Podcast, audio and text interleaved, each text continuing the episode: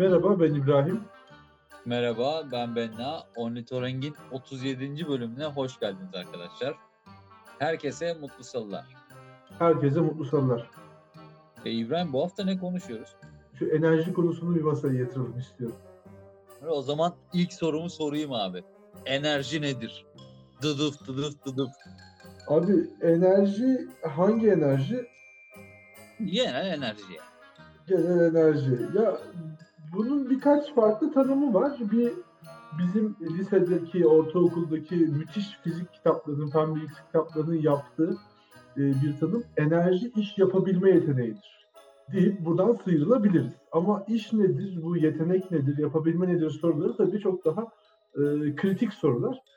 Enerji nedir diye baktığımızda buna aslında tam bir yanıt vermek zor çünkü elle tutulur böyle gözünüzle görebildiğiniz veya çok e, temel birim olarak ölçebildiğimiz işte kilogram gibi işte metre gibi e, ölçebildiğimiz bir büyüklük değil ama evrendeki gezegenimizdeki veya işte atomlar arasında atomların kendi içindeki veya atomların arasındaki bütün ilişkilerin bir nasıl desem ortağı bir çıktısı ya da girdisi olarak değerlendirebiliriz. E, hatta Boğaziçi'nden bir fizik bölümünden bir hoca şöyle tanımlıyor enerjiyi.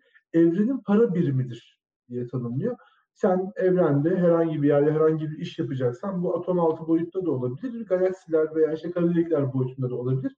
Bir bedel ödemen lazım. Bu bedel de işte insan ayağında para ise evrenimizde fiziksel anlamda baktığımızda enerji oluyor. Bazen parayı alan tarafta oluyorsun, bazen parayı veren tarafta oluyorsun. Paranın basıldığı yerler belli, paranın işte yok olduğu yerler belli. Dolayısıyla enerji eşittir evrenin para birimi gayet böyle açıklayıcı ve makul bir tanım gibi geliyor bana. Abi tamam şu an programı kapatıp giderim bence. Ya direkt para birimi olarak nitelendirdiğin anda zaten bütün denklemi çözmüş olur. Yani bu konu üzerine daha fazla konuşmaya gerek yok bence. Evet arkadaşlar herkese mutlu salılar.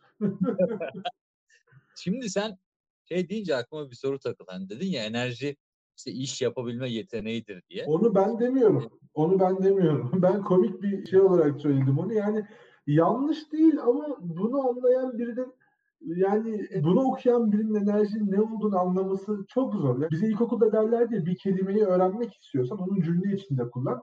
İşte ben kondansatör gördüm. Yani o, o seviyede bir o seviyede bir tanım gibi geliyor bana. Enerji eşittir iş yapabilme yeteneği. Yani Soğuk bunu ne bileyim 15 yaşında bir insan nasıl anlasın bunu e, enerjinin onu? Ha anlaması gerekiyor mu? Ayrı bir tartışma konusu ama müfredata koyuyorsan da anlatacaksın doğru düzgün bir şekilde ne olduğunu. Enerji iş yapabilme yeteneği midir? Yani işte neyse konuyu dağıtmayayım abi sen sorunu sor. Aklıma şu soru takılıyor burada tamam mı? Şimdi mesela işte bir işsizlik oranı var. Bunu TÜİK açıklıyor ya. Mesela işte örnek veriyorum işte Türkiye'de 10 milyon işsiz var. Şimdi bu işsizlerin bir iş yapabilme yeteneği yok. Bunlar enerjisiz mi aynı zamanda? Tabii Ha, bu- bunlar bu- e, enerjisiz çünkü parasızlar abi. Yani bugün parası olduğunda dolmuşa dahi binemiyorsun. Sen bugün enerjin olmasa içindeki yani yediğin besindeki bir karbonhidratı dahi yakamazsın. Ondan daha fazla enerji alacak olsan bile belli bir enerji yatırımı yapmadan o enerjiyi alamıyorsun. Dolayısıyla işsizler evet enerjisizlerdir diyebiliriz. Ha burada evrenin işleyişiyle e, yani sosyal devlet yapısının işleyişini tabii ki aynı kefede değerlendirmek çok doğru değil. Anladım gibi oldu yani birazcık ama sonuçta bir enerjisizlik durumu var ortada yani. E tabii yani bu insanlar enerjisizdir diyebiliriz. Yani şöyle bu işsiz insanlar iş yapmamayı tercih mi ediyorlar yoksa yapmak isteyip de mi yapamıyorlar veya başka etmenler mi var bilmiyorum. Bunlara baktığımızda belki bir maddenin enerji haliyle, enerjisizlik haliyle birebir aynıdır demek çok doğru olmayacaktır.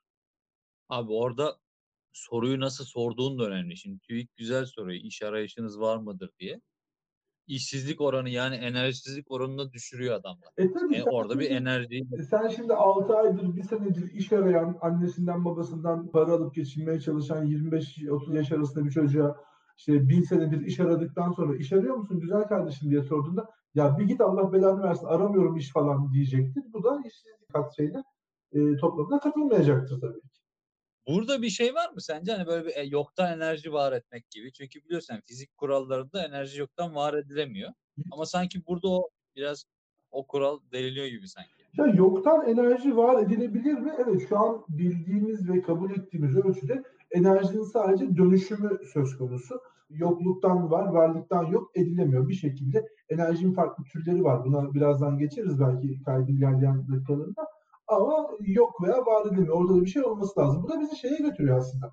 Ya madem bir yoktan var edilemiyor, ilk ortaya nasıl çıktı bu arkadaş? TÜİK'in kullandığı yöntem gibi bir yöntem olabilir mi sence? TÜİK'in kullandığı bir yöntem olabilir. Çünkü yani neyse burada kapattırmayalım şimdi programı.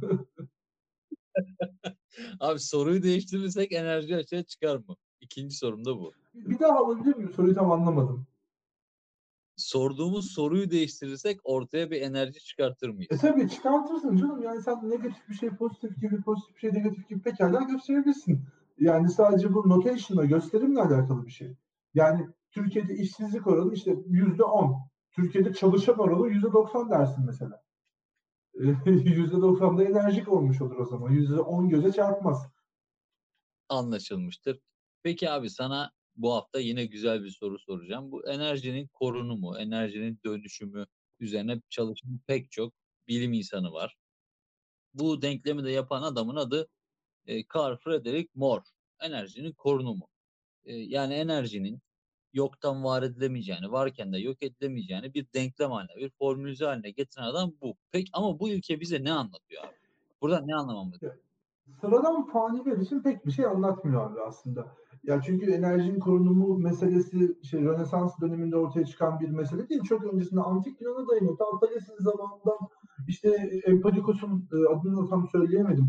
Empedokos'un tam zamanına kadar uzanan işte evrende hiçbir varlık yaratılamaz, varlık hiç olamaz da diyen, bizim bu maddenin ilk ortaya çıkışını tartıştığımız bölümde de böyle adını geçirdiğimiz teorilerle e, beslenen bir varlığın yok olamayacağı yani enerjinin aslında orada varlıktan kasıt enerji enerjinin yoktan var vardan yok olamayacağını söyleyen bir sürü düşünce yakın var.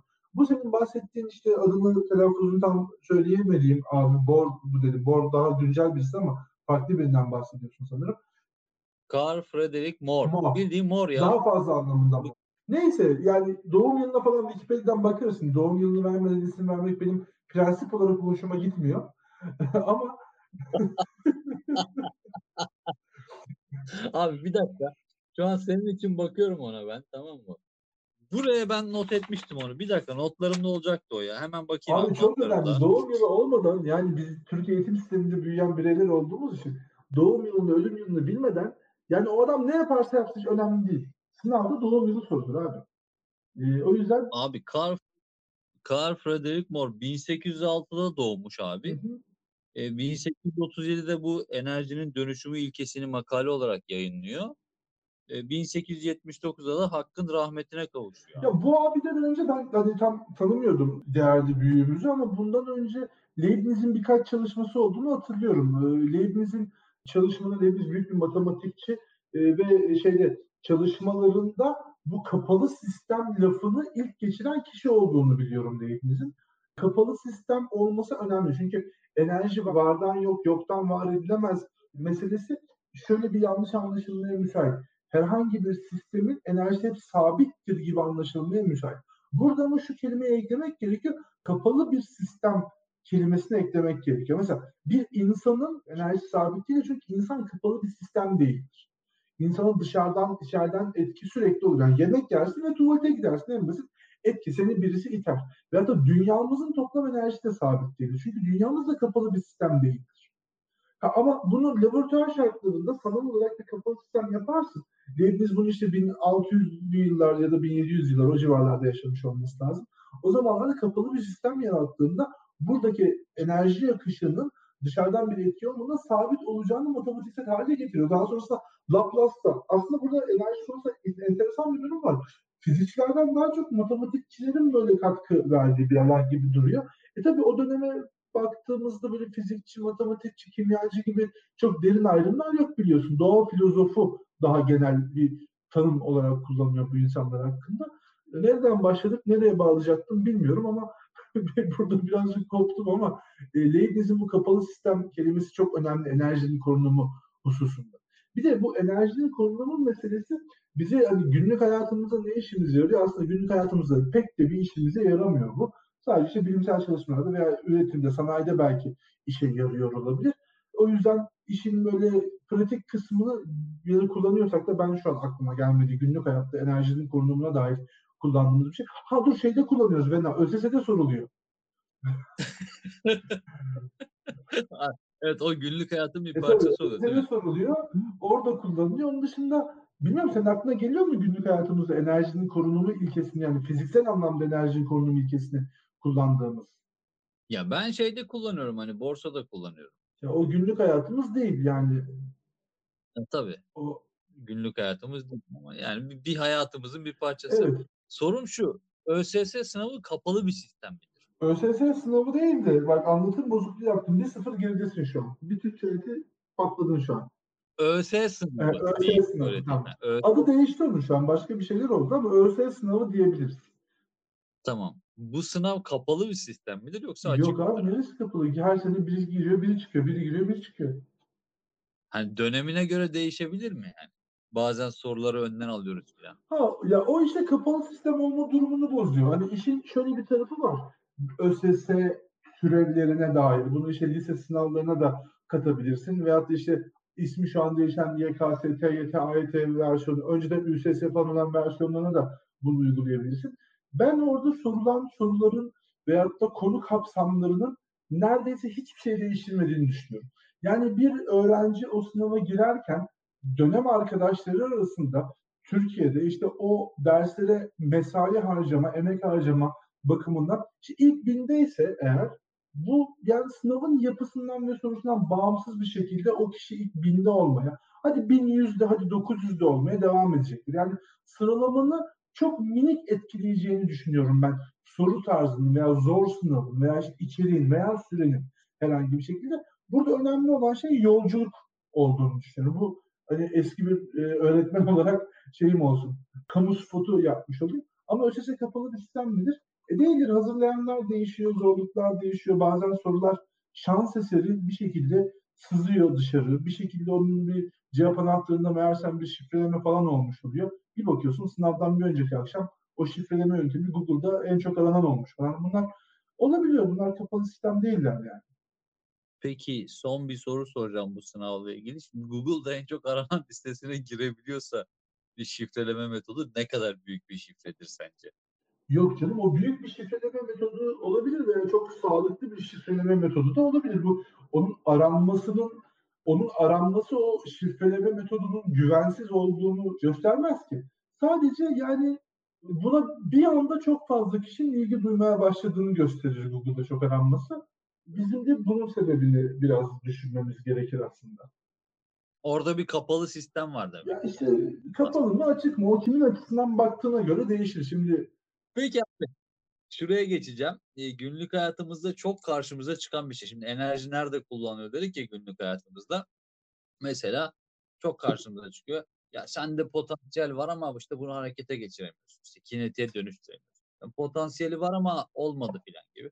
Nedir abi bu potansiyel, mekanik, Ya kinetik? o Ne, ne günlük hayatımızda kullandığımız jargon böyle bir hani halk ağzına geçmiş artık bir analoji olmuş yani. Orada aslında gerçekten bir potansiyel kelimesinin fizikteki karşılığı kullanılmadığını düşünüyorum. Çünkü hani oradaki sende potansiyel var ama hani harekete geçiremiyorsundaki o cümle yapısındaki potansiyel aslında negatif bir anlam içeriyor. Ya sen bunu yapamıyorsun şu an, beceremiyorsun, bundan şu an kalkamıyorsun ama yapabilirsin gibi. Fizikteki potansiyel böyle bir şey değil. Negatif ya da pozitif bir anlamı yok. Yani potansiyel de diğer enerji türleri gibi bir enerji aslında. E şu an ilk aklıma gelen de işte senin söylediğin potansiyel enerji var, kinetik enerji var, elektromanyetik enerji var, ne bileyim kimyasal enerji var, nükleer enerji var, termal enerji var. Bunlar enerjinin formları, enerjinin, enerji dediğimiz şey işte evrenin para birimi olarak nitelendirirsek baştaki gibi aslında farklı kurlar gibi düşünebiliriz. Biri dolar, biri euro, hani biri Türk lirası, o sürekli değer kaybediyor falan böyle. İşte potansiyel deriz ona, düşünce kinetiğe dönüşüyor falan filan. Ama farklı kurlar gibi düşünüp ve farklı maddelerin, farklı yapıların daha doğrusu, aynı maddenin farklı yapılarının bir iş yapmak için. Bu işi de elektron transferi olarak düşünebilirsin, çekirdek transferi olarak düşünebilirsin. Kendisini bizzat yer değiştirme, şekil değiştirmeci olarak düşünebilirsin. Bu tarz işleri yapmak için ödediği bedelleri farklı farklı enerji isimleri vermişiz.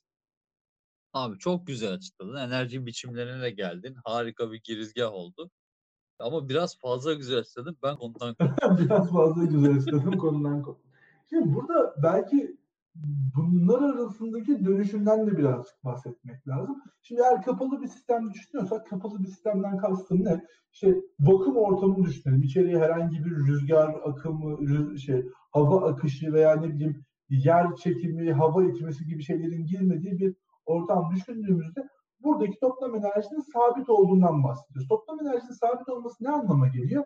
Buradaki enerji türleri birbirleri arasında dönüşüyorlar. Yani mekanik enerji potansiyele dönüşüyor. Potansiyel bakıyorsun işte termale dönüşüyor. Termal bakıyorsun elektromanyetiğe dönüşüyor.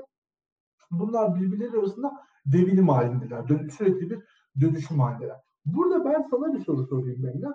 Bu enerji türleri yoktan var, vardan yok edilemiyor ve kapalı sistem olduğu için kapalı sistem olduğu sürece bunu kabul ediyoruz ya ve insan vücudunu veyahut da işte dünyamızı, sistemimizi, galaksimizi bir kapalı sistem olarak kabul etmiyor. Çünkü sürekli dışarıdan bir etkiye sahip. Ama tartışmasız bir şekilde kapalı sistem addedebileceğimiz benim aklıma tek bir yer geliyor. Evren. Çünkü dışarıdan bir şeyin içeri girmediğine ve içeriden bir şeyin dışarı çıkmadığına hani şu anki bilgimiz ölçüsünde eminiz. O bir kapalı sistem. Peki bu kapalı sistemin enerjisi sabitse yani bizim bu kuramımız çalışıyorsa deneyebildiğimiz her yerde çalışıyor. Bu en başta enerji nasıl oluşmuş olabilir sence? Yani programın başında da bahsettik. Benim ilk aklıma gelen TÜİK. e, ikincisi burada şeye gelmek gerekiyor. Belki de E eşittir mc kareye mi gelmek gerekiyor? Yani başlangıçta bir kütle vardı. Oradan kütlenin bir enerjisi vardı zaten mi demek gerekiyor E bilmiyorum. eşittir MC kareye gelmeden önce şöyle bir şeyden bahsetmek istiyorum. Bu evrendeki ilk enerji ortaya, nasıl ortaya çıktı sorusunun böyle birkaç tane cevabı var. E, benim hoşuma giden bir iki cevabı e, aktarmak istiyorum. Mesela bir tanesi der ki e, evrende hala sıfır enerji var. Evren kapalı bir sistem olduğu için ve enerji yoktan var edilemeyeceği için şu an evrendeki bütün enerjiyi topladığında hala toplamı sıfırdır. Demek ki bizim keşfedemediğimiz negatif enerji yapıları olması lazım bir yerlerde. Bir bu var. Yani sen bu pozitif enerji, negatif enerji topladığında sıfır oluyor. Bu şey gibi. Bir 20 kişilik bir topluluğuz gibi düşün abi. Herkes birbirine böyle bir iş yapacak. Ortada da birbirimize verecek bir bedel, bir taş, bir altın bir şey yok yani para yok. Ya diyoruz ki biz şey yapalım. Kendimiz böyle bir şuna para diyelim. 20 lira koyalım ortaya. Sen bana 1 lira ver, ben sana 1 lira vereyim. Sen bana 2 lira ver. Ortada hala para yok çünkü o 20 lira bizim ürettiğimiz, biz yaptığımız bir şey değil. Dışarıdan almışız veya biz onu sisteme entegre etmişiz. Ama sistemde bir dönüşüm var. Herkes borçlu birbirine. Bir yerlerde o borçlu tutan bankalar var. Ama e, o borçlar olduğu için de başka yerlerde ticaret dönebiliyor gibi aktarılır. Enerjinin o ilk başta nasıl ortaya çıktı. Bir de bu Big Bang olayında henüz arıyoruz, henüz bulamadık kısmında bir açıklama getirilir. Henüz bulamadık kısmında da bu her şeyin teorisi dediğimiz e, Hawking'in birazcık da popüler yaptığı bir teori var ya bizim yani bildiğimiz fizik formülleri bazıları işte bizim ait olduğumuz nasıl desem üç boyutlu düzlem diyeyim veya bizim ait olduğumuz boyutlarda büyüklüklerde çalışıyor. Çok büyük böyle galaksiler boyutuna geldiğimizde artık kara delikler boyutuna geldiğimizde o formüller tam çalışmayabiliyor, çalışmıyor. Farklı formülleri kullanıyoruz. E, bazı formüllerde atom altı parçacıkları indiğimizde çalışmıyorlar. Biz aynı fiziksel fenomen için mesela hız için e, atom altında farklı formül, e, galaksiler için farklı formül kullanmamız gerekiyor ama bunu böyle bir her şeyin teorisi iki duruma da uyacak bir eğer şey bulabilirsek, teori bulabilirsek bu ilk enerjinin de ortaya nasıl çıktığına belki gidebiliriz e, gibi bir durum ortaya çıkıyor. Çünkü şunu biliyoruz ki biz evrenin ilk baş, ilk o Big Bang dediğimiz veya işte farklı teorilerde bunu farklı teorilerin herhangi bir versiyonunda ortaya bir madde yok ve bu madde sonradan oluşuyor. Hani e, nasıl desem enerji bloklarının birbirine etkileşmesiyle oluşuyor. Peki bunu nasıl formülüyoruz? İşte Einstein'de E eşittir mc kare. C işte ışık hızının karesi. Ortada bir enerji var. Sen bu enerjiyi ışık hızının karesine böldüğünde ortaya bir kütle çıkıyor. Peki hangi noktada bu enerji dediğimiz şey kütle kazanmaya başlıyor? Şimdi bir ses enerjisi var. Hani enerji çeşitlerini anlatırken bahsettik. Bir ateşin potansiyel enerji var. Ve ses enerjisini anlatırsam belki oradaki mekaniklikten dolayı daha kolay anlaşılacak diye Sen bir tartıya bağırsan hava akışını göz ardı ettiğimiz zaman o tartıda bir şey olmayacak. Ölçtüğü değerde bir artış olmayacak. Yani senin enerjin aslında kütlesiz bir şey. Ama biliyoruz ki bu evrenin oluşum modellerinden en baştan başladığımızda e, kütle yok. Kütle sonradan oluşuyor. Hangi noktada bu enerji dediğimiz şey kütleye dönüşüyor diye bir arayış var. Şu an bu arayışın e, böyle merkezi en meşhur olmasının sebebi de işte CERN'de yapılan deneler veya Higgs bozonu dediğimiz parçacık, tanrı parçacığı da denilen çok çok önemli bir şey. Tanrı parçacığı gibi büyük bir isim sebebi de o yani bu öneminden kaynaklı. Enerji hangi noktada kütle ifade etmeye başlıyor sorusu var. Bu soruya cevap bulamadığımız için şu an hala araştırma altında olduğu için de evrenin o başındaki enerji miktarı nasıl ortaya çıktı sorusuna tam bir yanıt bulunamıyor deyip böyle burayı nasıl toparlarız bilmiyorum ama böyle boyumuzdan büyük yerlere girdik gene. E ama e, sen şimdi demin evren dedin, e, enerji dedin, kuantum dedin. Şimdi buralardan benim aklıma sorular geldi. Şimdi abi e, evrene mesaj verenler Tabii. var. Şimdi benim sorum şu, evrene mesaj verilir Verilir mi? canım niye verilmesin ya? verilirse bu mesajı vermenin yöntemi enerji midir? Enerjiyle mi verilir? Bir sorum da şu var hani biz biliyoruz bu işte negatif yüklendiğin zaman yıldırımın düşmesi vesaire ve normal pozitif yüklensen düşebiliyor fark etmiyor. Oradaki sivri nokta sensen bir şekilde paratonel etkisi sahip e, yıldırımı çekiyorsun vesaire. Şimdi biz evrene negatif ya da pozitif bir enerji verdiğimizde böyle bir yıldırım vari bir şey üzerimize çeker mi? Şimdi abi evrende bu işe bakan memurlar var. Hangisine denk geldiğine bağlı. Artı yüklü olduğunda sana karşılığını verecek olanlar var. Eksi yüklü olduğunda verecek olanlar var. Biraz şey duruma bağlı bir değişir. Burada şunu düşünmek lazım. Evrene mesaj verilir. Evrene her şekilde mesaj verirsin. Bunu kim duyuyor karşıda? Nasıl işleme alınıyor? Nasıl bir bekleme sırası var? Onu düşünmek lazım. Yani platonik bir durum mu var? Yani benim bilgim ölçüsünde bu sorunun cevabı bilmiyoruz. Platonik mi değil mi bilmiyoruz. Ya şimdi benim bazı arkadaşlarım var mesela. Onlar evrenin enerjisiyle pardon, evrenin enerjisinin frekansıyla kendi frekanslarını eşitleyip o kozmik enerjiye bağlandıklarını söylüyorlar. Yani Allah yardımcıları olsun abi. Ne diyeyim? Allah hidayet versin. Bu şey mi yani USB kabloyu takar gibi ben soruyorum. Onlar tam anlatamıyor tabii ama bu işin kompedanı olarak sana sorayım istedim. Yani böyle USB kablosunu takar gibi şak o enerjiye bağlanabiliyor muyuz Ya böyle abi? bilmiyorum. Belki de bağlanabiliyoruzdur. O kadar derin bir bilgim yok ama şundan eminim. Yani Jüpiter gibi büyük bir gök cismi veya çok daha büyük Güneş gibi bir gök cismi veya işte galaksimizin merkezindeki kara deliği falan filan.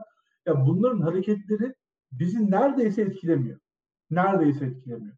Bu LIGO deneyi yapıldı. LIGO deneyi yapılıyordu zaten bir süredir de bir çıktısı ortaya döküldü makale olarak. Sanırım 3 ya da 4 yıl önceydi. Çok da popüler oldu. Popüler bilim şeylerinde, yayınlarında. Sen de denk gelmişsindir mutlaka. Mevzu şu. iki tane birbiriyle böyle L şeklinde bağlanmış uzun çubuk var. Uzun çubuktan kastım bayağı bir 2-3 kilometre uzunluğunda çubuklar. Ve çok önceki yani milyonlarca yıl öncesinden bahsediyoruz. Birbiriyle çarpışmış iki kara delik. Yani kara deliğin ne kadar büyük bir yapı, ne kadar korkunç bir yapı. Bütün bir galaksiyi bir arada tutabilecek kadar böyle çekim gücüne sahip varlıklar olduğunu, varlık da belki doğru değil de yapılar olduğunu biliyoruz. Bu iki tanesinin birbiriyle iç içe geçmesi yani ya inanılmaz bir olay zaten yani. Belki de evrenin en böyle şey nasıl desem gizli yeri yani en bilinmez yeri orası. Ve ortaya çıkan enerjiyi tahayyül etmek zaten ifade etmek ko- komik şeyler yani. Bunlar, e, şimdi bir enerji büyüklüğü söylesek ne sen anlayacaksın ne ben anlayacağım yani. Onu e, anlamak mümkün değil, tahayyül etmek mümkün değil. Ve bunun milyonlarca yıl önce oluşması şu anlama geliyor. Bu enerji bize belli bir mesafe uzaktan geliyor. Bu belli bir mesafe uzaktan gelmesi gravitation yani yer çekimi dalgalarının çünkü bunlar birbiriyle iç içe geçtiği bir yer çekimi dalgası oluşuyor ve bu yer çekimi dalgalarının biz bir yandan da e, boyut değiştirmediğini yani büyüklüklerinden veya işte şiddetlerinden bir şey kaybetmediklerini çıkartmış oluyoruz bu durumdan. Bu Einstein teorisini doğruluyor. Ama burada gelmek istediğim nokta biraz dağıldım pardon. Bir tane büyük kare delik birbiriyle çarpışıyor ve bu arkadaşlar 2 milim oynadılar sadece ve oynamaları için, bu tarz sarsıntıları anlamaları için yapılmış cihazlar sadece 2 milimetre oynayabildiler. Yani o yüzden evrene mesaj yollayıp bunun frekansını tutturmak evrenin frekansı ne gibi bir soru var. Hani bu bir frekans varsa bunun bir merkezi olması lazım. Evrenin merkezi neresi gibi bir soru getiriyor benim aklıma. Bunları biliyorlarsa zaten bu frekans nedir ve bunun merkezi nedir sorularına hakimlerse o frekansı çok da tutturmalarına gerek yok. Zaten bu bilgi yeterince büyük bir şey yani güç. Yani o frekansı biliyor olmak başlı başına bir şey o zaman. Ya öyle bir frekansın varlığından eminse ve kendisinde bunu tutturduğunu iddia ediyorsa eğer bu frekansın büyüklüğü yani kaç hertz? 3 hertz mi, 5 hertz mi, 10 hertz mi? Hangi boyutta bunu bir söyleyebilmesi lazım. Çünkü tutturduğunu iddia ediyor. Bir de eğer orada bir frekans var diyorsa evrenin frekansı dediğinde bir frekansın varlığını söylemiş oluyor. Bu frekansın bir oluşum noktası olması lazım. Yani bir yerden yayılması lazım. Böyle ta çat diye böyle ortaya çıkmaz ki bu frekans dediğin. Neyin frekansı? Gibi sorular geliyor. Mesela şöyle bir benzetme yapıyorlar. Örnek veriyor. Hastalıkların frekansı varmış abi. Her hastalığın belli bir frekans değeri varmış. Mesela Covid'inki 20'nin altında bir değermiş. O değerin altına kendi frekansını düşerse sen de Covid oluyormuşsun. E ama kendini onun üstünde tutarsan o virüs gelse de sana Abi Covid virüs dalga olmamışsın mı? Yani frekans dalgalar da olmuyor mu ben? Neyse. Abi virüs de kendi içinde titriyormuş Hmm. hani bir miktar. Anladım. O titreşimden diyorsun dalga oluştu. İnsanın da bir frekansı varmış. Var mı bu arada insanın? Yani bir radyocu olarak mı bakacaksın buna? Fizikçi olarak mı? ne bileyim. Değişir abi. Depends. yani eğer yeteri kadar para vereceklerse var derim. Peki e, eğer hani gerçekten titreşiyorsak böyle bunun değeri kaç Abi sana kaç lazım? Peki abi yani bu Ya evrene bu evrene bağlanamadık galiba değil bağlanma mi? meseleleri şöyle geliyor abi bana. Ya bu işin bir dalga kısmı var, bir de işin hakikat kısmı var. Ee, işin hakikat kısmı şöyle. Gerçekten anlaşılması çok zor bir durumdayız aslında. Sonsuz, uçsuz, bucaksız bir boşluk içerisinde miniğin de miniği sayılabilecek bir taş parçasının üzerinde yaşam dediğimiz, hani bizim tanımladığımız bunu, yaşam dediğimiz bir şeyin içerisindeyiz ve yani biz kimiz abi, nereden geldik buraya gibi sorular ya zaten insanın aklına gelen ilk sorular. İnsan olmaya bile gerek yok. Böyle hafif maymundan insana geçerken o canlının aklına gelen ilk sorular. Bunlar çok normal. Ve buna farklı farklı cevaplar verilmesi de bana çok normal geliyor. Evet komik bir yandan hani işin böyle bilimsel tarafından bakınca evet komikliğini yok demiyorum. Ee, ama bundan çok değil 2000 yıl kadar önce de 3000 yıl kadar önce de yağmur yağdığında acaba işte akşam sevişlik ondan mı yağıyordu hani şimşek çaktığında tanrılar bize kızdı diyorlar. Yani bugün işte dinleri, ilahi dinleri ele aldığında da hala tanrılar bize kızdının etkilerini görebiliyorsun. O yüzden çok da böyle örselememek lazım bu arkadaşları. Hey gülüm deyip geçmek lazım. Sonuçta yani her yanlış şey söyleyene hayır kardeşim o yanlış doğrusu budur diyecek kadar çok vaktimiz yok bu dünyada. Sonra peygamber değiliz. Herkesin kendi bir amacı, bir hayatı var. İnsanlar nasıl yaşamak, neye inanmak istiyorlarsa öyle inansınlar. Bu işin bir tarafı ama bir de bunun böyle bir yaygın inanış haline gelmesi riski var ki e, o oralar işte tehlikeli sular. Şimdi abi yaygın düşünce deyince kuantum düşünce Tabii geliyor çok benim. doğru. Çok doğru. Çünkü kuantum Ee, demek yaygın. Yani ne alakası var? Hayır şu var. e, bu bayağı yaygın olduğu için söyledim bunu. İşte kitapları var, o su var, bu su var, kişisel gelişim kitabı var vesairesi ve e, bütün bunları işte örnek veriyorum işte düşük frekanstasın, alçak frekanstasın, yüksek frekanstasın, şuradasın, buradasın. İşte virüsün frekansını ölçmüşler falan. Bunları bilimsel bir veri olarak karşımıza çıkartıyorlar. İşte evrenin enerjisi aslında bu bilim diye anlatıyorlar. Bayağı şeymiş e, kuantum teorisini alıp e, arkadaş sen böyle kuantum düşünürsen Ya parayı bu- bulursun. Bir tüccarlık konusu var. O yüzden yaygın deyince aklıma bu geliyor. Şimdi bununla ilgili bir şey söylüyor mu fizik? Yani şöyle bu bir dünya kuantumla ilgilenen bilim insanı var. Ya bu adamlar hakikaten böyle şey mi diyorlar mesela oturup kendi aralarında hadi arkadaşlar bir kuantum yapalım falan böyle bir kokteyl hazırlayalım. Çakalım Abi, evrene falan. Böyle midir yani? Hani gerçekten bilimsel olarak kuantumla ilgilenen hocalarımızın, büyüklerimizin zaten tahmin ediyorum bu mevzulardan haberi yoktur. Çünkü bu mevzuları öğrenecek kadar boş vakitleri olmuyor bu insanların. Çok yoğun, fokuslu bir şekilde, odaklı bir şekilde çalıştıkları için muhtemelen bunlardan bu kuantum fal, kuantum iş falan onlardan haberi yoktur. O yüzden bir tepki verdiklerini düşünmüyorum. Çok az böyle hani biraz daha sosyal medya aktif kullanan hocalardan da hani daha çok tiye alan e, yorumlar görüyorum. Çünkü hakikaten yani ciddi alınacağı verilebilecek bir tarafı yok. Ama bence bu konu fizikten daha çok sosyolojinin bir konusu gibi geliyor bana. E, Cem Yılmaz'ın bir gösterisi diyor ya, hadi beni siktir diye karacı olan. Yani ben senin paranı alacağım da, hani ben sana bir hikaye anlatacağım. Şimdi hadi beni siktir et, beni, bana inanma boş ver. Bak bilim bunu diyor. Kuantum bak, frekans, hani anladın mı? Anlamıyorsun zaten. Anladın mı kelimesinden sonrası kısmı anlamıyorsun. Ve diyorsun ki ha bu arada ben anlamıyorsam bunu bu adam doğru konuşuyordur diyorsun ve parayı gömüyorsun. Aynısını e, camide hutbede yaşamıyoruz abi. İmam çıkıyor bir şey anlatacak. Şey yapmıyor mu? Önce bir Arapçasını söylemiyor mu? Yani ne gerek var? E, o da şey, o da şey demek oluyor imam tarafına. Hadi beni siktir et demek oluyor yani. Ya, ya karacı olan yani. Geçen Nasıl desem aynı kafa yapısı gibi geliyor bana. Yani şimdi Mısır'da, antik Mısır'da bir kralın, bir insanın biraz daha böyle ortalamadan daha zeki bir insanın çıkıp beni şey güneş tanrısı yolladı. Ben güneş tanrısıyım deyip diğer insanları kendi hizmetinde kullanması gibi bir çakallık aslında. Çok şey değil yani böyle. Çok sivri zeka ürünü değil. Bu insan tarihi boyunca böyle sivri zekaları olmuş. Bazen birileri söğüşlemişler. Bazıları hala söğüşlüyor. Bazıları gelecekte çıkacaklar. Yani bu, bu normal bir şey. Bu fiziğin konusu değil, bu sosyolojinin konusu. ya geçen sen şimdi hatırlattın da bir tane video izledim. Ee, bir tane hoca çıkmış şey diyor yani. Geçen gün Cuma'ya gittim diyor. Hutbede diyor imam çıktı diyor bir hadis okudu diyor. Arapçasını okudu diyor. Hoca da tabii Arapça biliyor. Heh dedim diyor tam da diyor faziletli günlerdeyiz. Buna değinmiş. Diyanete helal olsun filan dedim içimden diyor. Ama diyor hoca diyor hutbeden indi diyor. Neyse çıktık filan. Okuduğu hadisin diyor Türkçesini söylemedi. Cemaatte Arapça bilmiyordu. Kimse hiçbir şey anlamadı. Ama böyle enerjiyi orada vermiş. O şeylerin Türkçesinin çeviri yapıldığı zaman gerçekten o olduğunu emin miyiz ya? ya bunun şeyi de sebebi de niye Arapçasını okuyorlar? Ben hala anlayabilmiş değilim. Yani bilmiyorum senin bir teorin var mı?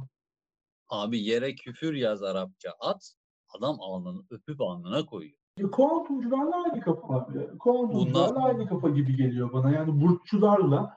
Hatta senin babanla çok bizim komik bir anımız var. Ee, ben işte ODTÜ fiziği kazandığımı böyle ilk şey öğrendiğimiz zaman e, akşam sana gelmiştim galiba beraber dışarı çıkacaktık. Ya da birinci sınıfın ortalarında da olabilir tam hatırlamıyorum. Baban da bana şey sormuş hani fiziğin hangi dalında ilerlemek istiyorsun diyor. Ben de o zaten astronomi benim çok sevdiğim ve ilerlemek istediğim şey. Ya o an nasıl bir şeyse baba da astroloji demişti. Babam da bir şaşırdı böyle. Astroloji mi? Ya sen akıllı adamsın. Niye? Nereden çıktı astroloji? Astro- ben diyorum ki astroloji çok önemli bir şey. Benim çok ilgimi çekiyor. Çok yani böyle orada keşfedilecek çok fazla şey var. Hani bir de çok devasa bir şey. Yani çok önemli olduğunu düşünüyorum diyorum. Babam bana böyle boş boş gözlerle böyle bir hayal kırıklığıyla bakıyor böyle. Sonra da ya astroloji de ya falan astronomi demiştim o geldi aklıma. Yani astroloji, işte bu kuantumcular falan aynı hikaye bunlar abi. Bunlar fiz- fizikçileri bunlarla yormayalım. Zaten az yetişiyor kalitelisi. Biz konuşalım işte yani. Tamam o zaman şimdi kuantum düşünceden biraz ayrılalım. Biraz daha e, klasik fiziğe doğru gelelim. Abi şöyle bir denklem var. Oraya gelmek istiyorum da. E, şimdi şunu biliyoruz biz. E, entropi diye bir kavram var. Bir enerji döngüsünde bu döngü ne olursa olsun bir miktar kütle soktun, ısı verdin, karşında bir enerji elde ettin. Bu mekanik enerji olabilir. Bu çıktıların arasında ısı olabilir, su olabilir vesaire bir sürü ama her enerji dönüşümünün bir çıktısı da entropi. Evet, entropi, Entropi. nedir onu bir anlat önce bence. Entropi düzensizlik. Yani düzensizliğin artıyor olması. E, bu bütün enerji çevrimlerinde ortaya çıkıyor. Şimdi siz örnek veriyorum su kaynattınız aslında bir miktar düzensizliği bozmuş oluyorsunuz. E, şöyle bir çok güzel bir örneği var entropiyi anlatmanın. E, siz masanın üzerine bir tane bu bardak koyduğunuzda zaman içerisinde bu bardak bir şekilde işte rüzgardan dolayı olabilir, e, masaya biri takılmış olabilir vesaire bir sürü sebepten dolayı bu bardak düşüp kırılabilir. Ama siz bardağın düşüp kırıldığı yere bardak parçalarını koyarsanız zaman içerisinde onlar bir araya gelip bardak olmazlar. Evet yani entropi aslında bir kuram ya da işte bir şeyden teoriden ziyade bir yaklaşım olarak belki aktarmak gerekir. Çünkü ya formülizasyonu var tabii ki ama daha önemli kısmı o yaklaşım olan kısmı. Bunu biraz böyle eylemsizliğe de benzetiyorum ben Newton'un şeyinde. Hani eylemsizlik bir durumdur ya, dur maddeler konumunu koruma çabası içerisindedir. Hı hı. Entropi de biraz bunun gibi. Yani sen bir odaya bir gaz bıraktığında bu gaz doğal olarak gidip bir köşeye sıkışmak istemeyecektir. Odanın her tarafına dağılmak, yayılmak isteyecektir.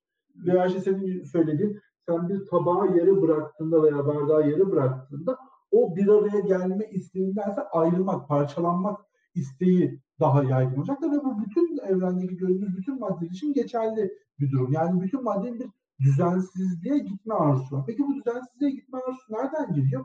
Enerjisini azaltma isteğinden geliyor açıkçası.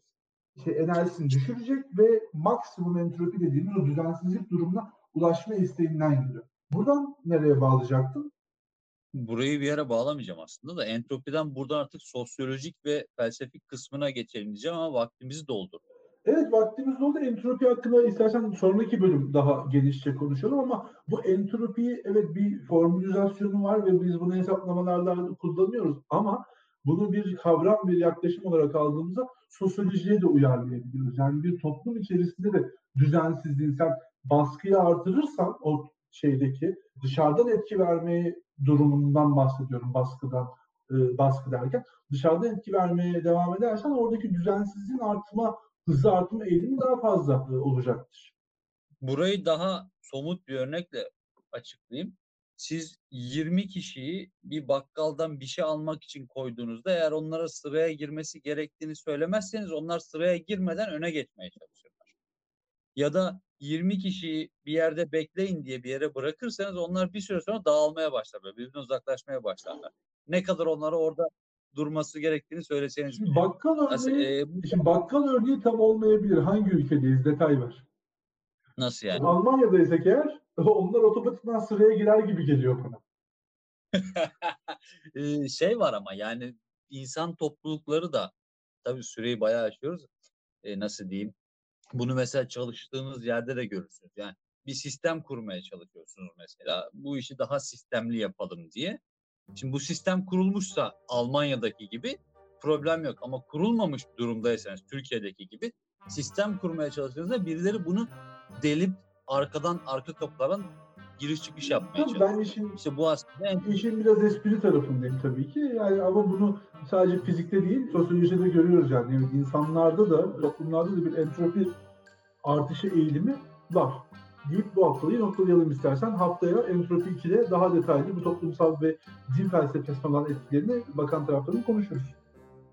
O zaman arkadaşlar herkese mutlu salılar. Haftaya entropide görüşmek üzere. Haftaya görüşmek üzere. Herkese mutlu salılar.